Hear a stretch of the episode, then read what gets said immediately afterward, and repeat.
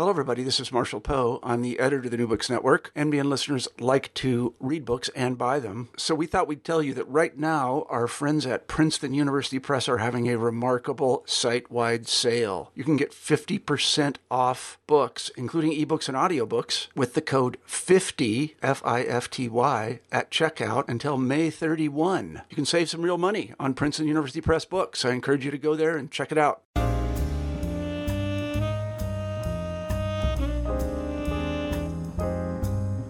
Welcome back to the New Books Network's African American Studies channel. I am your host, Adam McNeil, a PhD student in the Department of History at the University of Delaware.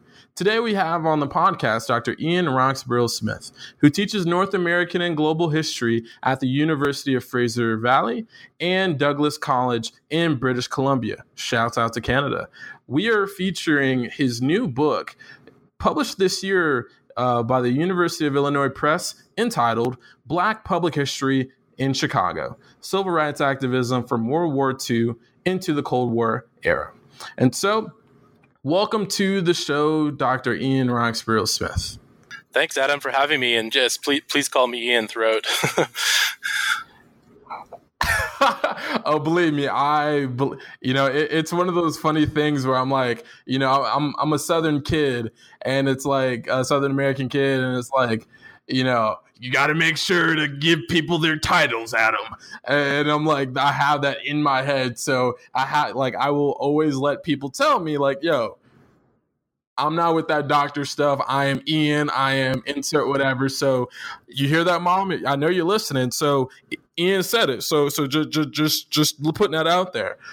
so um, so so what a great way to begin. Um, so um, before we get before we get into the con uh, the contents of uh, Black public history in Chicago, Ian, um, would you be able to give us a bit of a, the story of how you uh, how you got to this particular book? Um, because you know you're uh, as we talked before, you know, you're a Canadian guy, you know, out in Vancouver. So how did the Vancouver guys slide on over to Chicago and get engaged with with this phenomenal history? Yeah, for sure. I mean, a lot of people when they hear that I just uh, published a book on uh, African American history in Chicago. They're like, "How did you end up doing that?" And um, you know, it's kind of a long-winded story. Uh, I'll try to be as brief as I can, but it you know it connects with sort of like an honest intellectual engagement and interest that I've always had in African American history, and especially the history of sort of the middle of the 20th century and the civil rights and anti-racist struggles uh, of those periods. Um, you know, in part because they relate so much to you know what's going on today uh, in the world and in America, and um, you know, so uh, when I was in undergrad, I was really fortunate to uh, to meet um, a veteran uh, elder of the civil rights movement who uh, coincidentally uh, retired to my hometown of Vancouver. His name's Jack O'Dell, and he worked really closely with Dr. King uh, in the Southern Christian Leadership Conference. And before that, he'd been involved in the Merchant Marines and actually a member of the Communist Party of the United States for a period of time. so he was on, you know, the very radical left of the political spectrum. And uh, when he worked with Dr. King, he was one of the chief fundraisers uh, in the movement uh, through the early 60s. Uh, when the FBI went after the movement, he was one of the people who was singled out uh, and had to leave SCLC for a time. And he joined um, the editor board of Freedomways magazine in New York. Uh, and so when I was doing my master's program, a number of years ago, I, uh, I worked on a thesis about the history of Freedomways magazine, and um, I noticed when I was working on that project uh, that one of the other editors that he worked with uh, initially with the magazine or the journal was a woman named Margaret Burroughs, um, uh, who was the first arts editor of Freedomways magazine, and I noticed that she left the magazine after a short time uh, and you know, I always wondered what she what she did. Um, so when I went on to my PhD studies, uh, I went to the University of Toronto, uh, and my supervisor there, uh, Rick Halpern, uh, is a scholar of um, Black Chicago, of um, uh, working class movements in Chicago through the middle of the 20th century, and he wrote about um, especially meat, pack- meat packing workers and the United packing house workers of America and sort of the interracial activism that came out of the 1930s and 40s. The meat pack meat packer uh, workers were among the sort of most advanced uh, workers uh, in terms of uh, advocating against uh, racism and, and, for civil rights through the middle decades of the 20th century. Probably one of the most progressive unions in the country at that time. Uh, and he said, "Well, you should you should study Chicago more. I mean, lots of people were working on the Black Left in New York.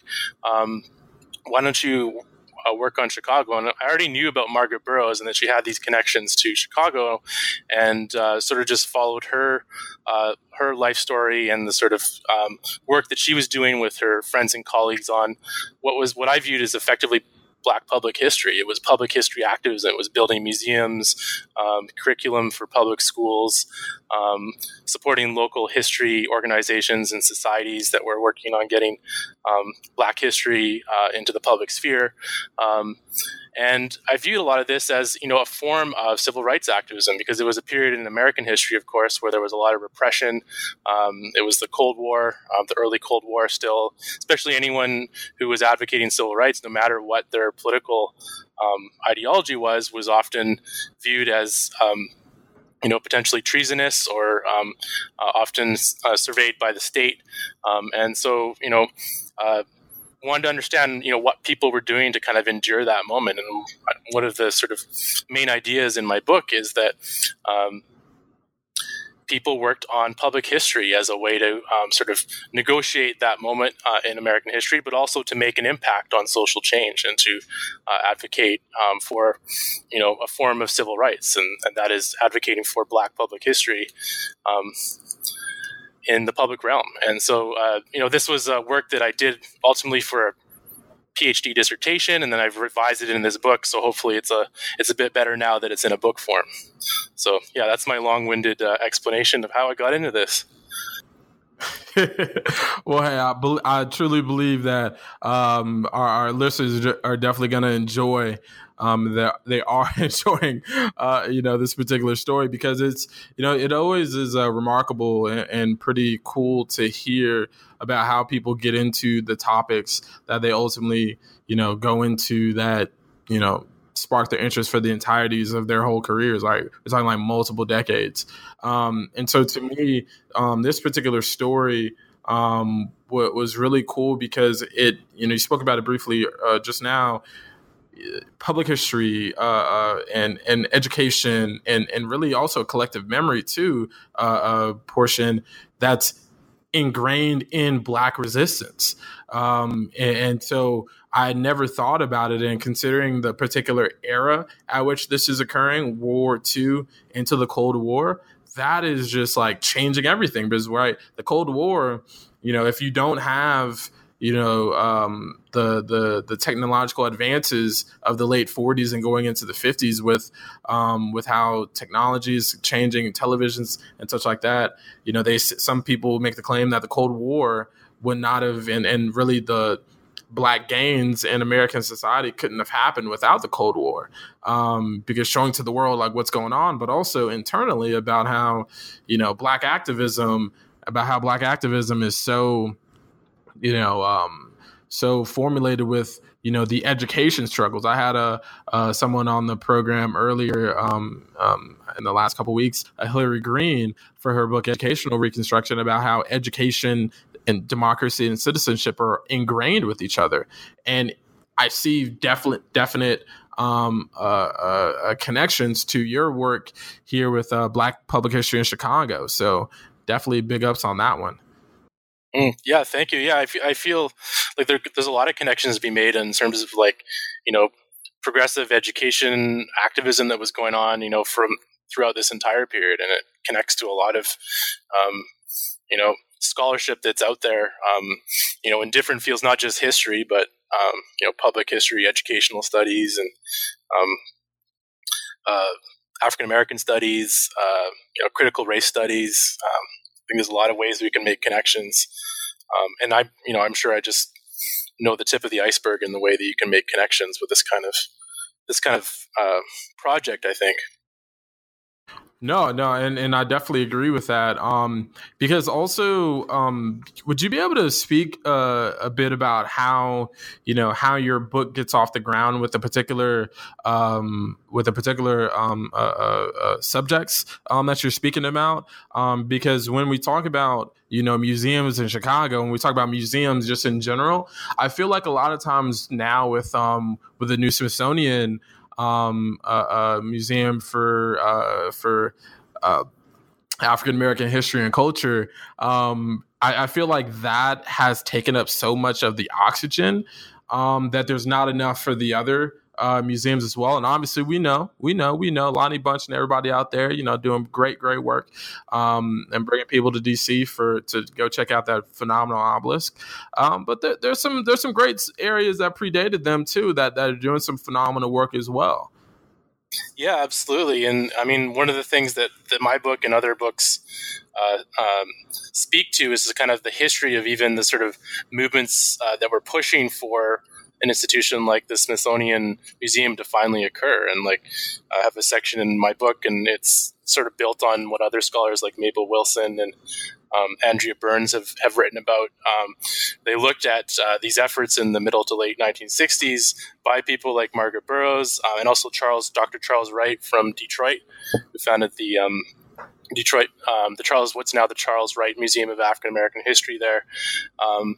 They were both sort of key figures uh, in um, a consultation that actually happened with um, some government officials in the late 60s um, to that initially kind of envisioned the first sort of national museum of African American history. And they, one of the major points that they made at these hearings, um, and I outlined it a bit in my book as well, uh, is is that there needed to be uh, more public consultations with grassroots independent uh, museum organizations like the DuSable Museum in Chicago or the museum in Detroit um, that was started by Charles Wright and his associates there, uh, that there needs to be more consultation with these independent museum bodies um, for there to be, you know, uh, a, a, more kind of just formation of a national or federal museum um, at the at the national level, and something that you know obviously it took you know decades, as you as you, as you sort of alluded to there with Lonnie Bunch and and the figures who were able to finally bring that institution into being. But I mean,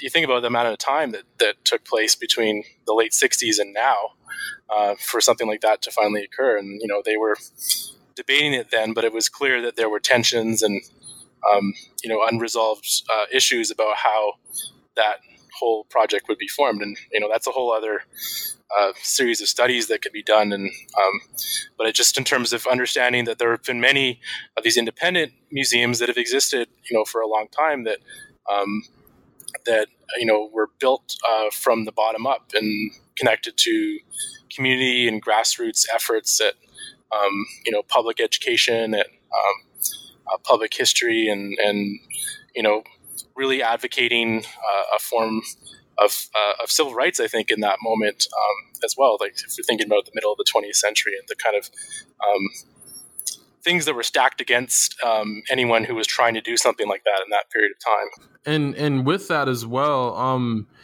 I think when we look at the uh, the city of Chicago and and how you know your time frame, you know, being in the kind of like that middle like that that late I was about about mid um, uh, 20th century time frame. There's so much going on.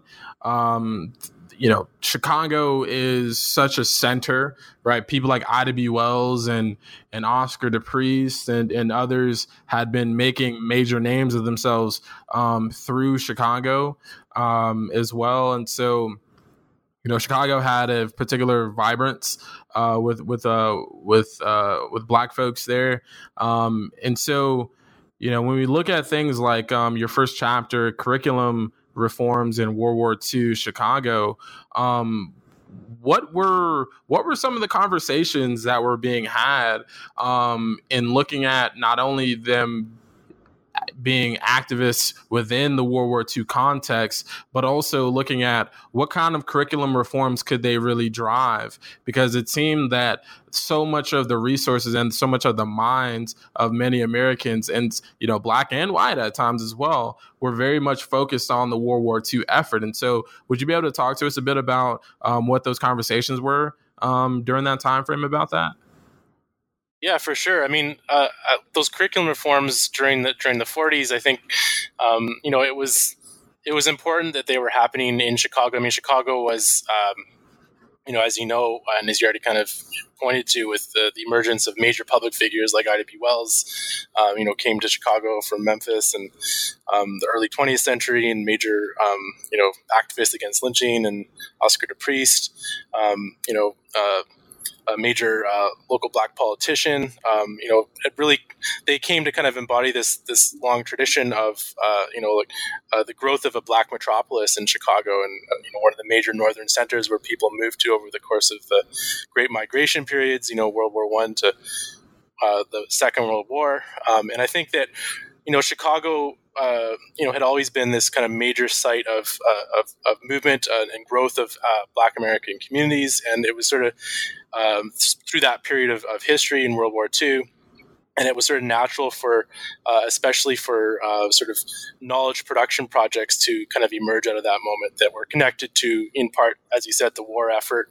Um, you know, trying to present kind of uh, an American universalism or something like that in, in that in that period, uh, and you know it made sense for people who were also advocating against discrimination in that moment to kind of use the wartime opportunity to kind of push for that further, right? If you think about like the double victory campaigns, um, uh, that were waged by especially African American newspapers in that same period, um, you know, fighting against fascism uh, in Europe as well as fascism in the United States uh, when it came to like Jim Crow segregation. And I think that, um, you know, having a curriculum reform project in a city like Chicago, uh, which, you know, had this vibrant, also, um, black cultural renaissance that came out of the 1930s and 40s that also uh, meant that there were lots of people working on like um, cultural work, you know, literary um, um, uh, groups, uh, you know, uh, people putting on plays um, uh, connected to, uh, you know,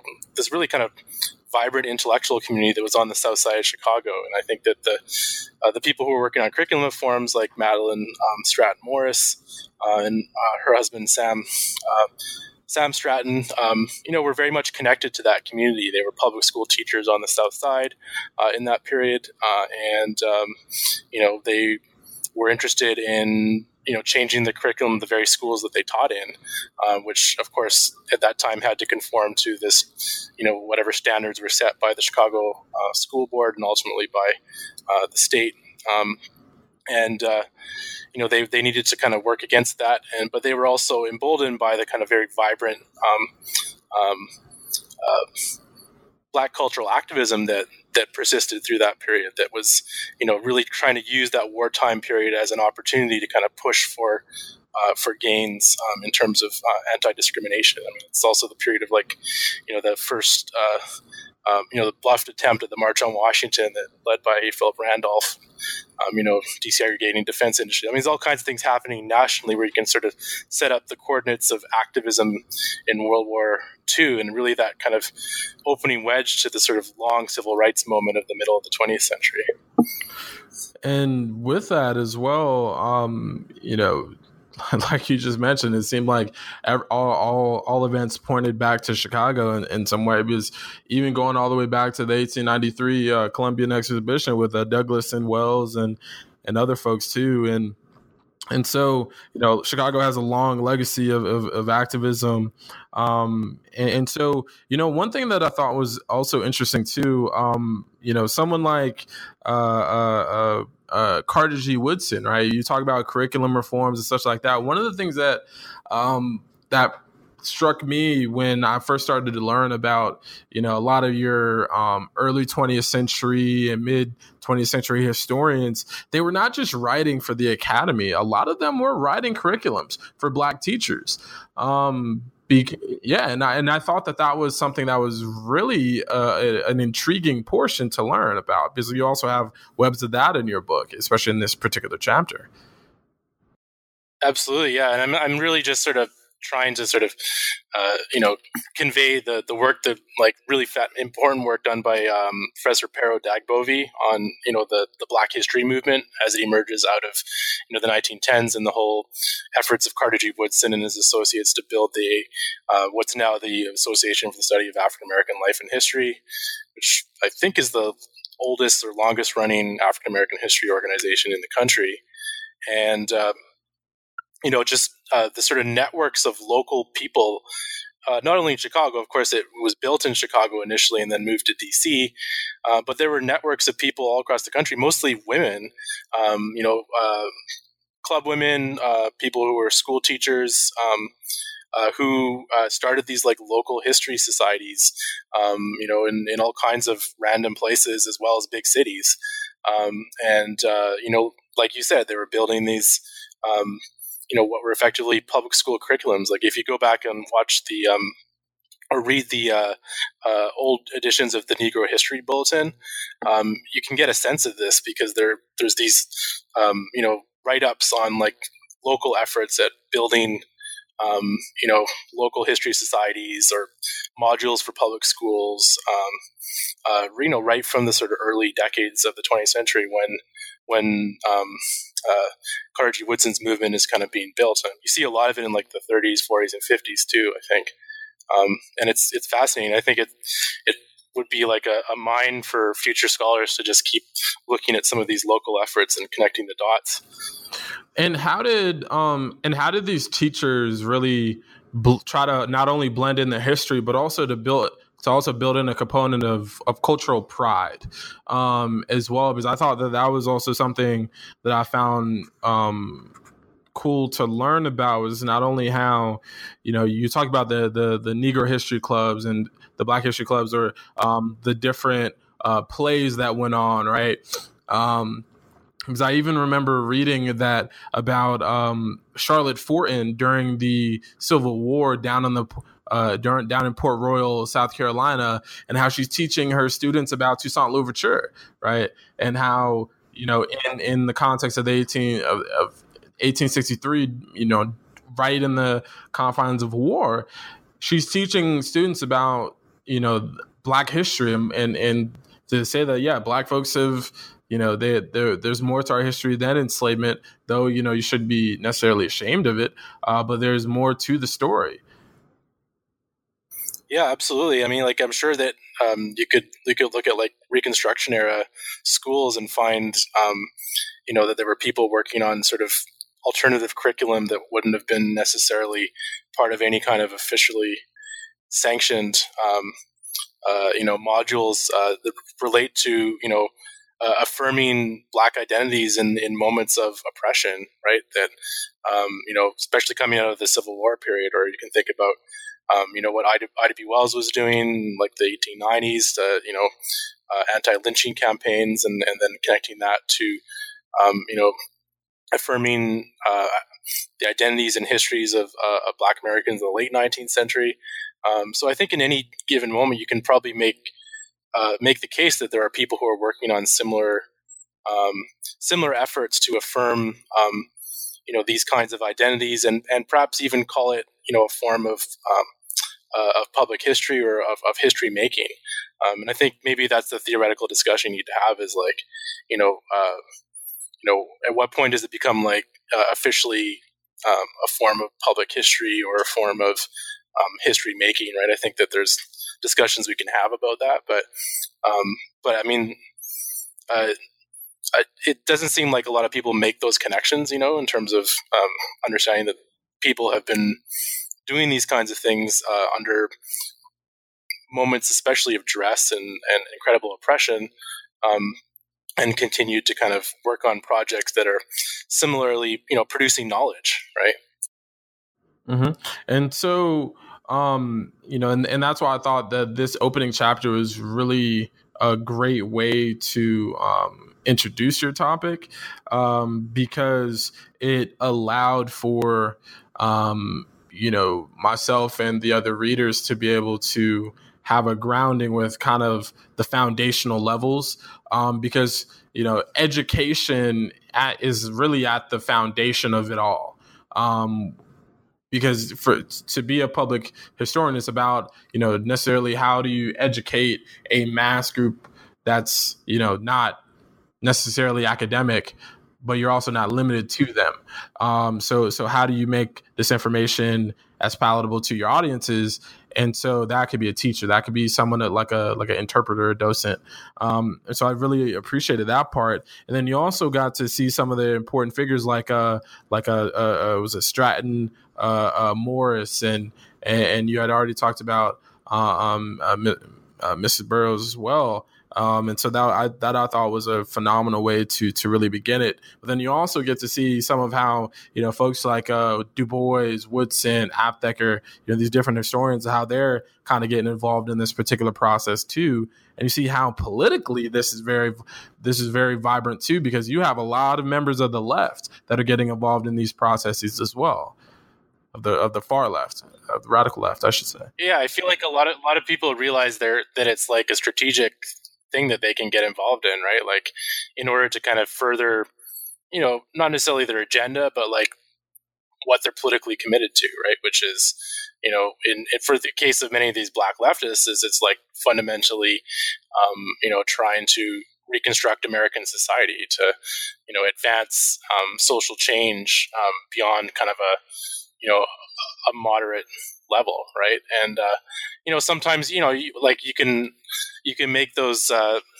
uh, you can have those discussions about you know to what degree were people if they were you know within say the the communist left were they you know following dictates from Moscow? And um, you know certainly that was true of many people who associated with uh, the radical left or the communist left through the middle decades of the 20th century. Um, and I think we need to be aware of that but at the same time, a lot of these figures, you know, Paul Robeson, Du Bois, um, uh, Herbert Aptheker, um, uh, were, you know, also genuinely working on projects that were, you know, critically important to, um, you know, advancing uh, the cause of, um, you know, civil rights, uh, of, um, of social justice uh, in America. Um, you know, if you think of like Aptheker's studies on like slave rebellions, uh, and um, you know, some of it we know now to be a bit embellished, but at the same time, it was really critical documentary, you know, primary source research that he did, and that kind of work is stuff that influenced some of these curriculum reformers that I looked at in the '40s, um, and uh, uh, you know, I think beyond influencing the historical profession, has also, um, you know, uh, gone beyond the academy, and I think that you know people have been making these connections um, you know, in the public realm um, uh, outside of the academy, and that's where that's where you know a lot of this uh, this work is is most important. I think a lot of these figures through this period, you know, the the major figures that are that are mentioned in my book, um, like Du Bois, who's working with the Afro American Heritage Association, and figures like Ishmael Flory, um, who was a Southside uh, Communist Party organizer. You know, I think Du Bois realized in this moment that um, you know these local organizations could make an impact uh, because they were at the grassroots level. They were working with um, with people, um, you know, on the ground rather than um, you know the groups like um, AMSAC, the uh, American Society for the Study of African Culture, which was that CIA uh, funded organization. Um, you probably heard of them, and they um, they uh, you know are,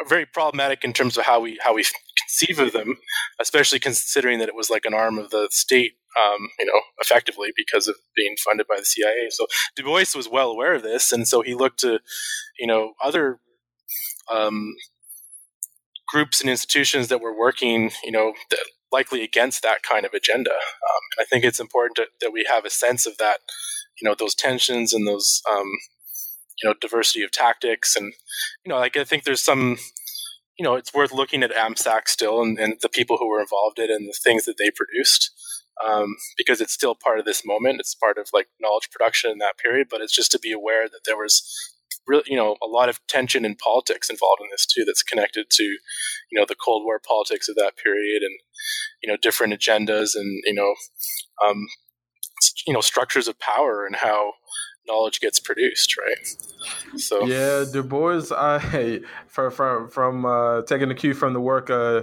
of uh, Dr. Chad Williams at Brandeis, uh, working with uh, Du Bois on on the First World War. I think Du Bois had learned his lesson a long time ago with World War One about getting involved in anything government subsidized uh, when it came to this kind of deal where such high stakes and so uh, self-esteem of, of, black children is definitely high stakes when it comes to education. So I, I definitely would like, I definitely think that he, he learned his lesson. Um, and then also um, getting into your next chapter, you know, we had mentioned about um, the DuSable Museum and and uh, you know its uh, its importance, along with the the, the museum in, in, Detroit as well, the Charles Wright. Um, you know, you're you're imagining a, a black museum in uh, Cold War Chicago.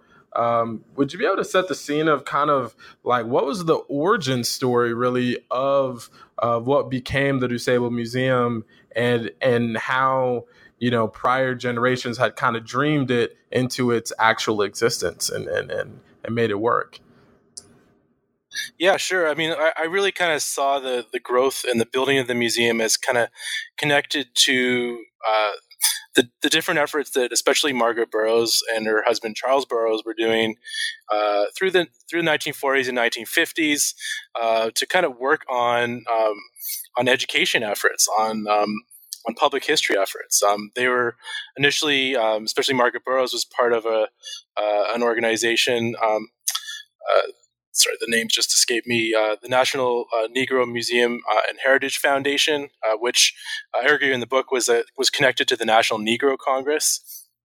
which was an important civil rights organization that my friend Erik Gellman has written extensively about um, that emerged in the 1930s and 40s, uh, and it was like a coalition of uh, black labor and civil rights leaders. Uh, many of them were leftists, but also included people like A. Philip Randolph, um, uh, who was a leftist but obviously anti-communist. And uh, uh, so the Museum and Heritage Foundation um, was kind of like a, one of the cultural um, arms of this organization, and it was active and it kind of expressed uh, the first vision for a museum in Chicago uh, in like the 1940s. Um, and then it really didn't get anything off the ground. It was just kind of imagining the museum. And um, uh, Burroughs was a part of this, and um, Sam Stratton was a part of this organization.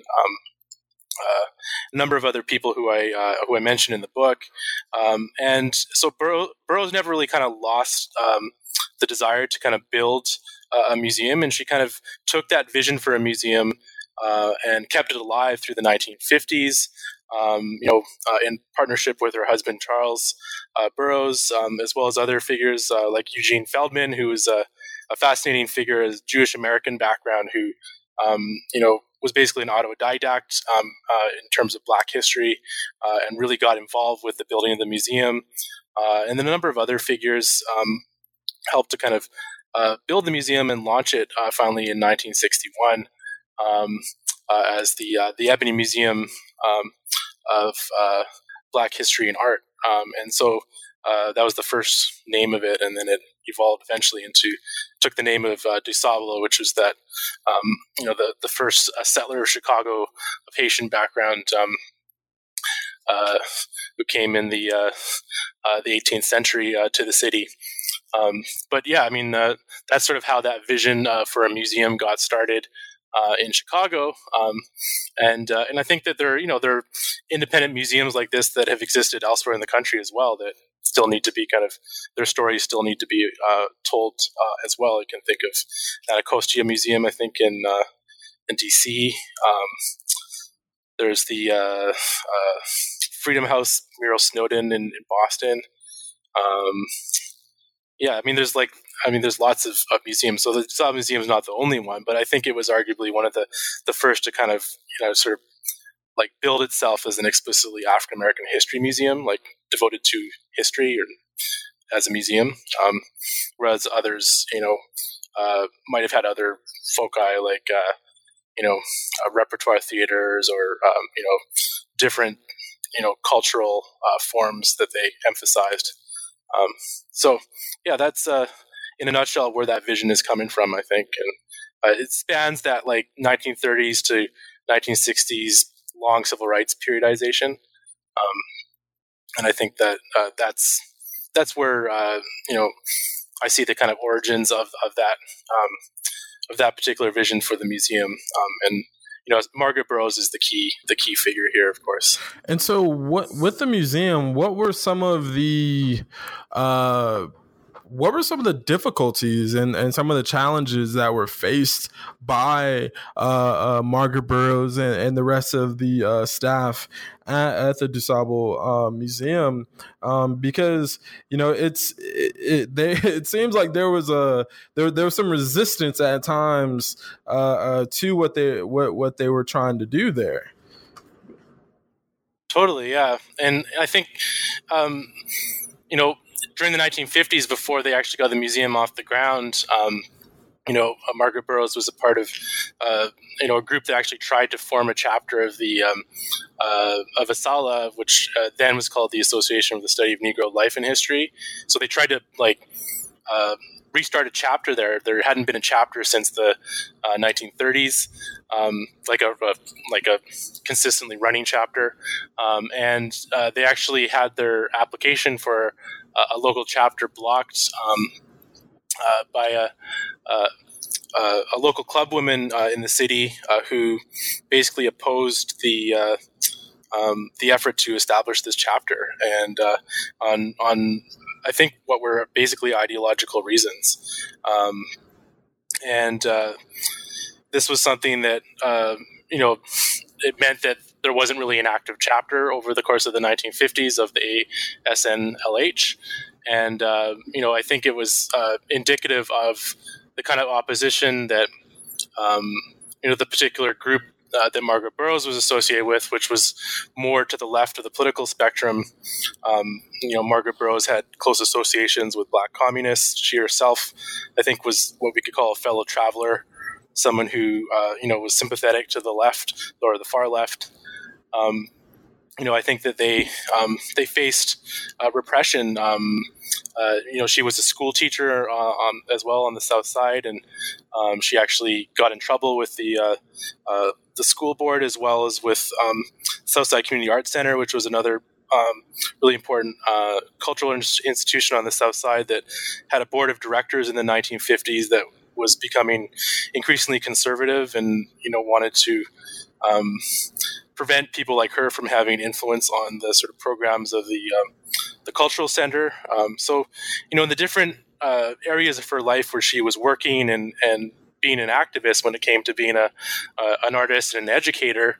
Um, she was being she was facing challenges and she eventually had to go to uh, she took a, a sabbatical um, which was her what she was entitled to as a school teacher in, in chicago uh, took a year off uh, went to mexico and painted and learned uh, with some uh, radical Mexican artists. Um, and I think, you know, with all these experiences, she was also, uh, you know, uh, surveyed and um, monitored by the FBI over this period and uh, Chicago Red Squads, um, which were like the local arm of um, security state and during the Cold War period in a lot of American cities. And of course, uh, Black Americans were um, especially targeted, um, you know, regardless of their ideology.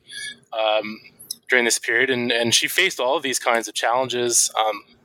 Uh, and I, you know, continued to do what she was doing, which is trying to educate young people, trying to make a difference uh, in the community. And she always maintained her connections back in Chicago, and came back from her experience in Mexico in the um, early and mid '50s, and uh, you know, got right back to work at sort of envisioning this this museum that had never um, never been built yet. Uh, the one that the um, uh, that had been uh, first envisioned during um, the activism period of the National Negro Congress in like the 40s. That she'd been involved in that period as well. She was much younger and just starting out as a school teacher, uh, but through you know all these challenges during the early Cold War, um, she just kept that vision alive. And uh, um, you know these friends of, and associates of hers encouraged her, and they were able to um, eventually uh, rent out a coach house on uh, South Michigan Avenue uh, that they converted into the first sort of workable space to to build this museum in, and it's just really kind of fascinating that they were able to, you know, maintain that vision despite the the challenges and the political opposition they had to, you know, forming local Black history groups or you know, um, getting um, alternative curriculum into their classrooms or you know, trying to do art projects on the south side that um, you know were avant-garde or were kind of against the grain. Um, so you know, it's just it's uh, you know I had this fascinating source from um, this uh, uh, college instructor in Chicago named St. Clair Drake, who was you know mm-hmm. a, an icon as well of, of African studies. Um, and at that time, he was a college instructor at Roosevelt University, and you know really really sharp mind and, and really kind of in tune with what was happening. And um, you know he was observing the sort of tensions of the Cold War period, especially, and you know what was happening to uh, the radical left. And I think he he felt that there were some people who were being channeled into um, Black history efforts, and uh, from his point of view, this was this was kind of you know uh, it meant that they were broken and beaten. They were being surveyed by the state. Um, but I actually think that because they kept their vision alive of what they were trying to do, that they were actually kind of emboldened by these experiences, especially if you look about look at what happened after, in terms of the building of these institutions, especially the DuSable Museum. Um, so it's yeah, I guess I kind of disagreed with uh, with Drake in that one moment, even though you know most of his scholarship is incredibly important, of course, um, and you know impacts uh, you know so much else. Uh, but I, I, thought it was just helpful as well that he made that comment about uh, these black leftists who'd gone in for the study of black history. Um, and uh, you know that to me really struck me as like, well, that's a that's kind of like a uh, you know that sort of golden nugget you you look for as a historian. Like, okay, so that that makes sense. That makes sense why all these people are not necessarily like you know continuing to be involved in like the civil rights movement out on the streets or in the labor movement, for example, right, where a lot of the Cold War repression was really coming down hard through that period, right, early 50s. Um, uh, people, you know, uh, if they were going to advocate for civil rights, had to be also, you know, advocating for, you know, pro Americanism, right, or something like that. So, um, you know, just thinking about what this group of people who uh, were active in the 40s um, were doing to kind of negotiate that early Cold War period and to keep doing you know social activism and um, uh, social justice activism.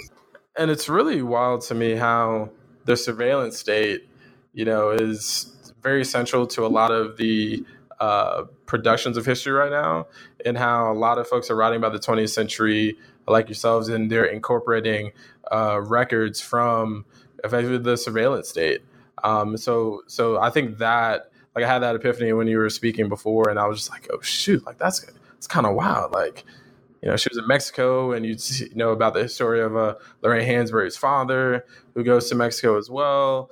And so, you know, obviously, Hansberry name is very important to the city of Chicago in so many ways. So, I thought that part was also something that was pretty intriguing, especially when we talk about, um, you know, people trying to revise history who are a lot of times the people who are inhibiting history uh, in, in, the way that the surveillance state had its tentacles into so many different things.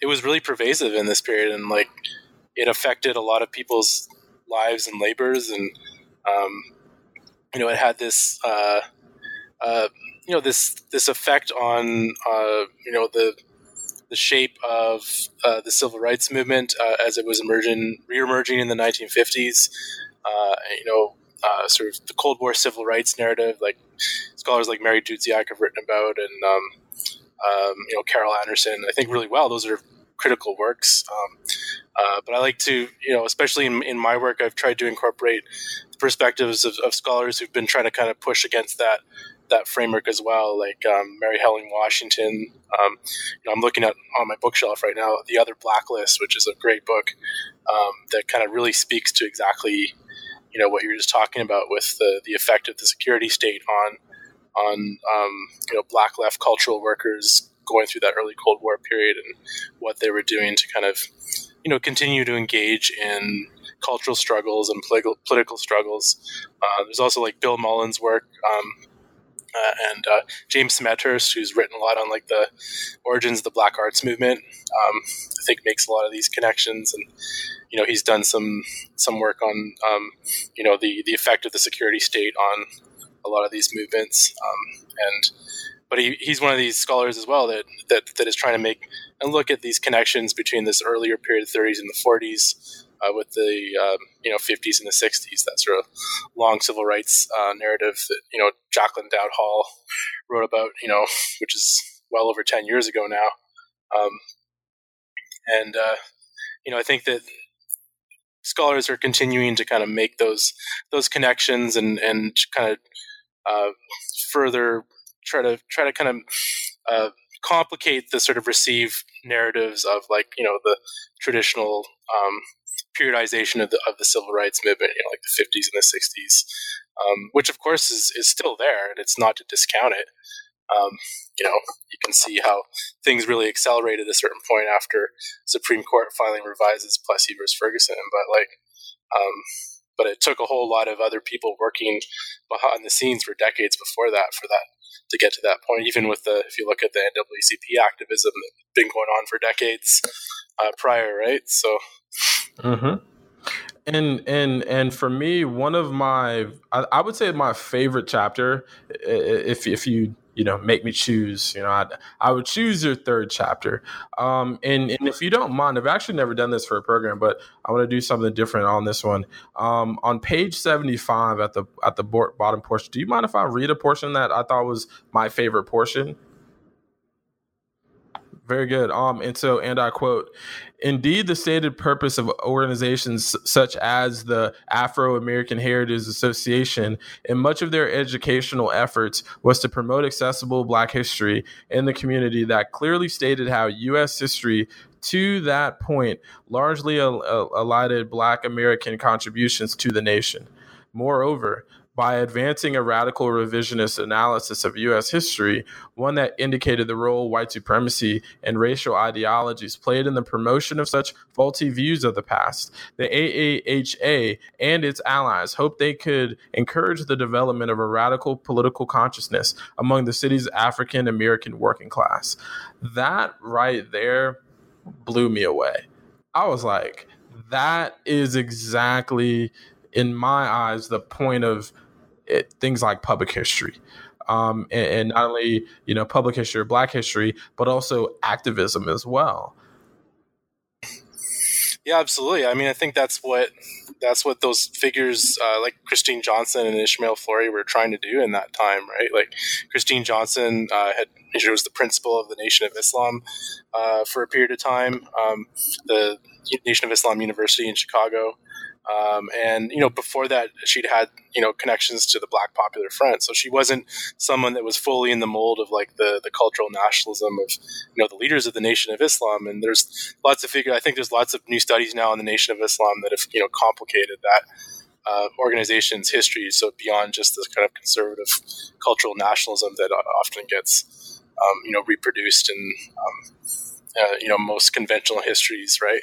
Um, but you know, figures like Christine Johnson, who are working locally on the ground, were advancing these kind of uh, really innovative um, visions of the role of public history and and education at the grassroots level.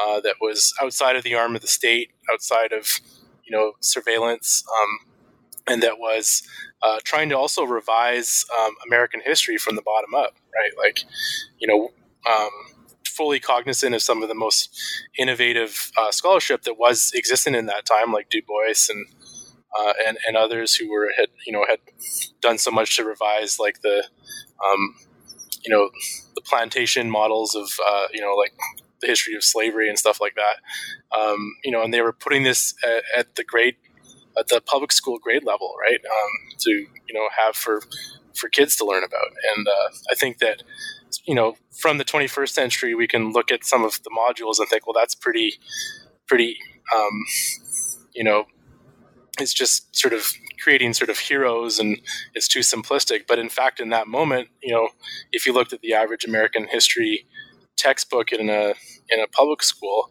uh, there wasn't anything like that in that curriculum. So the fact that these people were doing these kinds of um, uh, educational efforts in that moment is, uh, I argue, was was pretty groundbreaking. And um, you know, they didn't have a lot of support for it at that time, as was evidenced by you know how how small the uh, Afro American Heritage Association was and and the kind of surveillance that it underwent. Um, but at the same time, um, you know, it was it was doing something incredibly important and. Uh, um, you know, was really kind of a repertoire of the overall picture of civil rights uh, struggles in that period. And also, um, in in in that particular chapter and in later chapters, you talk about the importance of uh, Chicago's Black Arts Movement and also the importance of really uh, in your cultural fronts and public history activism portion, you talk about arts and politics as well. And you know, you got you you the 1940s, late 1940s and 1950s, going in the 60s. There's so much going on. You know, Robeson, Belafonte, Poitier, you know, Hansberry. There's so much happening as far as arts and politics that it, it, it just, you know, you cannot you know you can't you can't really even speak about it enough about the importance of you know figures like that in trying to raise the consciousness of black community members. Would you be able to speak upon that as well and how it intersected as well with with the DuSable uh, museum? Sure like are we talking about sort of um, like people who were like cultural icons through that period who were kind of making an impact at the community level. Right, right. I was just giving them as like the the more uh, uh, more commonly associated, but also about how just in general the Chicago um, Black Arts Movement and also the the individuals on the ground and how they worked with um, the the DuSable Museum and other uh, in other areas of, of Black heritage and such like that as well, and in production. Yeah, for sure. Well, I think I mean a lot of uh, you know the work that went into building the DuSable Museum, you know, came out of you know the prior efforts of uh, figures like Margaret Burroughs and um, you know her, a lot of her her close friends and associates, Fern Gayden. Um, a number of others uh, uh, were all sort of uh, you know they were all active in the black what's called the Black Chicago Renaissance in the 30s uh, and the 40s, and, and, right through parts of the 50s. Uh, and they helped build organizations like the Southside Community Arts Center, which had been established during the New Deal period, and and uh, you know they were. It was a vibrant um, literary and cultural scene that rivaled, um, you know, the the Harlem Renaissance in New York in terms of scope and size. Uh, but it's sort of not as well known. Um, and I think that it uh, it had a big impact as well on the sort of ability of a, a lot of the people who'd been involved in that movement of that Renaissance. Uh, Anne Meis Knupfer has written a lot about this, uh, as well as um, uh, Darlene Clark Hine. Um, and uh, you know, a lot of these the people who've been involved in that uh, that cultural renaissance, many of them were, were women, uh, you know, continued to work on cultural activism right through this period, and I think that's that kind of milieu is what Lorraine Hansberry is kind of also coming out of because she, you know, having grown up in Chicago, she would have been very cognizant of um, of that that cultural milieu, right? Um, and uh, you know, very kind of uh, aware of it. I mean, always I think about the her iconic play "Raisin in the Sun" and how it's sort of, um, you know, I've listened to this old interview that she did um, right around the time that it was first staged on Broadway, and she's reflecting about how it, how it, it was a product specifically of like a South Side Chicago uh, family's experience, right? You know, partly autobiographical and all that, as you know, and uh, and you know, I think that her sensibilities also connected uh, in in making such an iconic play was also connected to um, you know the the marvelous growth of these uh, these cultural institutions uh, that had maintained themselves in Black Chicago through that period, and like that's gets back to what we were talking about earlier with the sort of significance of you know the Black metropolis in Chicago and the sort of cultural and um, uh, uh well, the institutional presence of of um, uh, of uh, organizations, of businesses, um, of um, you know churches uh, of you know like a bricks and mortar presence uh, that had mm-hmm. been in the city for such a long, long, time and i think that that has an imprint um, on why these cultural labors were, were possible uh, through this period right? So you know even on people who were on the radical left could still maintain themselves because there was such an institutional presence. Like thinking of jeff helgeson's work here too um, on um, on sort of uh, community formation through through this period and um, sort of the connections between civil rights activism and like um, you know building black businesses um, uh, you know through um, the growth of Black Chicago, right? Um, mm-hmm. or Christopher Reed, Christopher Reed's work. you know, there's there's uh, you know this connects to like obviously a huge body of scholarship just on Chicago, and uh, um, you know, I think that these educational efforts would not have been possible had there not been that that sort of long-standing uh, institutional presence of, of you know independent organizations and businesses and um, spaces that were uh, that enabled these kinds of things to take place um, in the context of like you know an otherwise fairly repressive Cold War, um, you know Jim Crow America.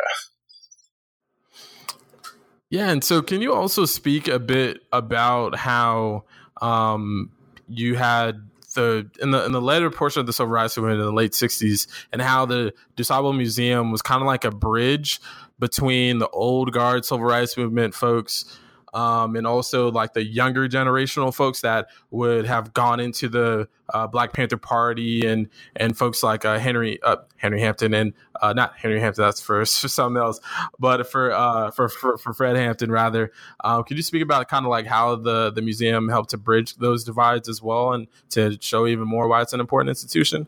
Yeah, for sure. I mean, like um, you know, they it's not like the museum was like hosting Black Panther uh, meetings or anything like that. But I think that they were making they were making connections to like younger generations who were involved in the kind of black power activism that we see coming out of the mid to late 60s. So, you know, uh, figures like um, Haki Madhubuti, uh, who founds Third World Press, that ultimately, you know, like a key a figure of the Black Arts movement in Chicago. He's mentored very closely by uh, Margaret and Charles Burroughs. In fact, he's, I think he's written a lot recently and, and talked a lot recently about those connections.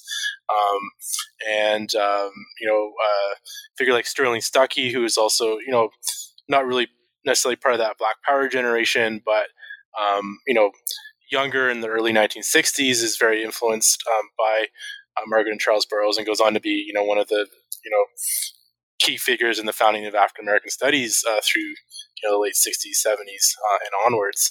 Uh, and you know, like you can find lots of connections like this back to the museum and the cohort of people that that kind of built it through the early '60s. And you know, I think they're also, uh, you know, it's also connected to the kind of programs that they devise for for young people, right? There's efforts to kind of get a lot of school kids to come and visit the museum.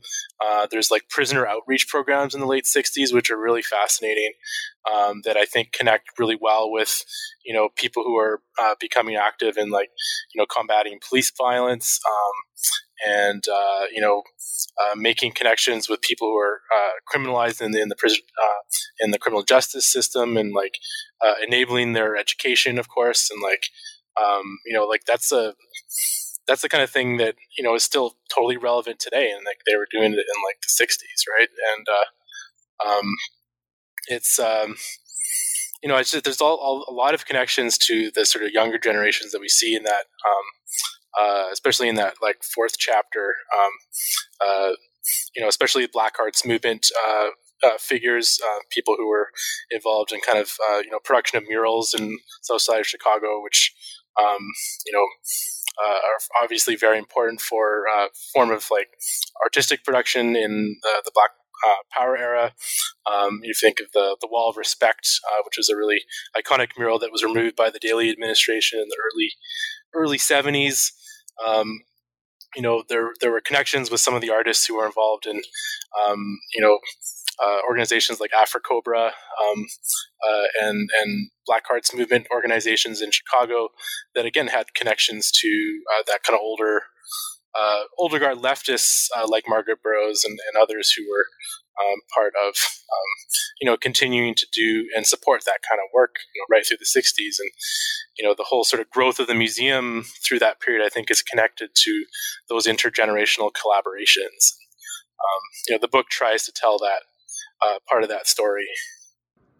And also with with the last couple minutes that we do have you, um, would you be able to talk to us a bit about kind of like the obviously the the museum is still around and and and the story is still being being told, but as someone who's written this particular story, what is in your mind one of the important legacies of this particular period?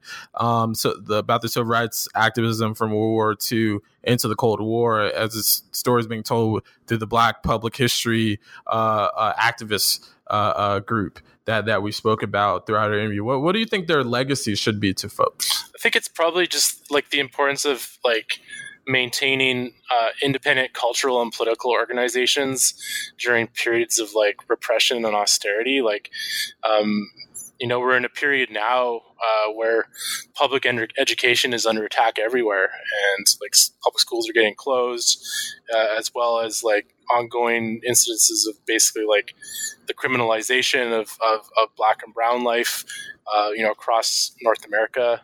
Um, you know, anti-immigrant uh, xenophobia and racism.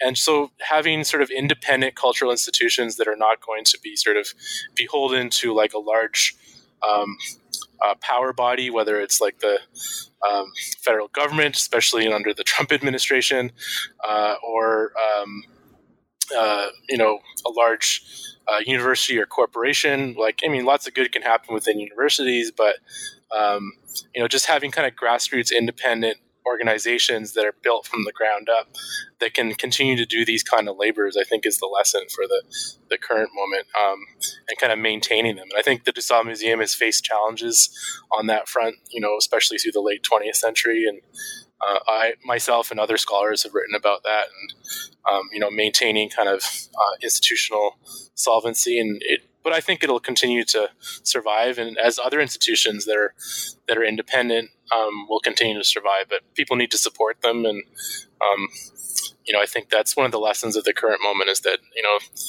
energy needs to be put into the local and the sort of grassroots um, to keep um, keep these kinds of things going. Um, you know, because because of what's happening, the austerity um, that's happening around us in the world.